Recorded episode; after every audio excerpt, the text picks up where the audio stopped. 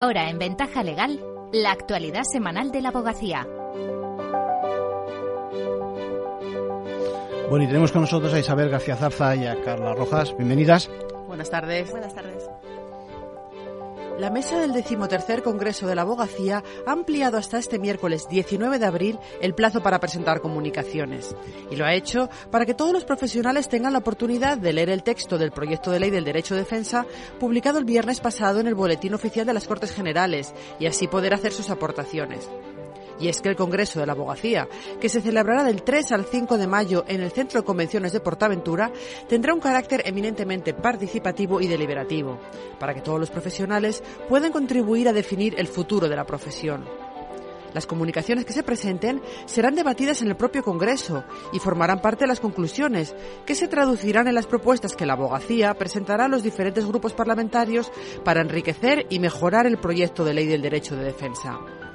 La coincidencia en el tiempo del comienzo del trámite parlamentario de esta norma y la celebración de este Congreso Nacional, que se celebra cada cuatro años, es una oportunidad única para que cualquier profesional de la abogacía pueda participar de forma activa y directa en el proceso de elaboración de una ley que mejora los derechos de la ciudadanía y que tiene especial incidencia en el trabajo de los abogados. También se pueden presentar comunicaciones sobre los otros ejes temáticos del Congreso, los avances y desafíos de la regulación deontológica, la intermediación y los nuevos modelos de negocio, la especialización y la formación legal continua. Ya saben, tienen hasta el 19 de abril. Y ese mismo día termina también el plazo para inscribirse en el Congreso, con una cuota reducida. Hay precios especiales para profesionales con menos de 5 años de ejercicio y para estudiantes de máster. Y también hay varios colegios que subvencionan la inscripción de aquellos que presenten comunicaciones. El deterioro constante de las condiciones en las que se ejerce el turno de oficio es de sobra conocido por todos los profesionales de la abogacía inscritos. Por eso, el Consejo General de la Abogacía ha mostrado su preocupación y ha hecho un llamamiento a las administraciones públicas, instituciones y formaciones políticas para que impulsen un pacto para mejorar la justicia gratuita y el turno de oficio. Dicho pacto debería incluir, entre otras cosas, una retribución digna de todas las actuaciones que realizan los profesionales de la abogacía por imperativo legal, lo que implica aumentar tanto los baremos como las actuaciones cubiertas por la asistencia jurídica gratuita.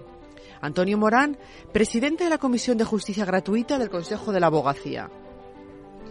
Es necesario que las administraciones y poderes públicos se tomen en serio la justicia gratuita y el turno de oficio, pero de manera real, garantizando el mantenimiento de un sistema de justicia gratuita de forma homogénea, así como asumiendo los costes que ello implica, incluyendo las compensaciones a los profesionales de la abogacía. Morán lideró la reunión del Comité de Expertos del Observatorio de Justicia Gratuita, que se reunió la semana pasada para estudiar cómo mejorar este servicio y elaborar las recomendaciones que se presentarán ante el Ministerio de Justicia, el Consejo General del Poder Judicial y el resto de operadores jurídicos. Las recomendaciones del Comité de Expertos son incluidas anualmente en el informe del Observatorio de la Justicia Gratuita, que elabora cada año el Consejo General de la Abogacía Española con los datos aportados por los 83 colegios de la abogacía. En el mes de julio se publicará su decimoséptima edición. Y vamos ya con otras noticias breves de la última semana. La Confederación Española de la Abogacía Joven ha renovado su Junta de Gobierno. Alberto Cabello juró el cargo como nuevo presidente. La formación continua y accesible, el networking y un espíritu reivindicativo inconformista serán los pilares de esta nueva etapa.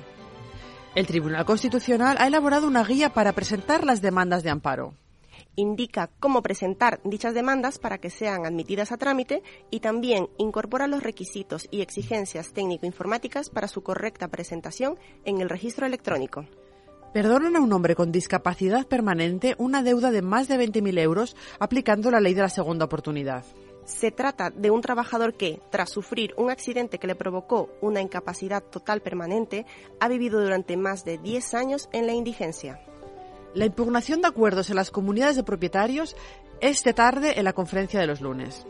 A cargo de Antonio Navarro y Cristina Vallejo, a partir de las cuatro y media se puede seguir en formacionaborgasía.es. Y con esto nos despedimos por hoy. Muchísimas gracias. Muchas gracias Isabel, muchas gracias Carla. Gracias. Gracias.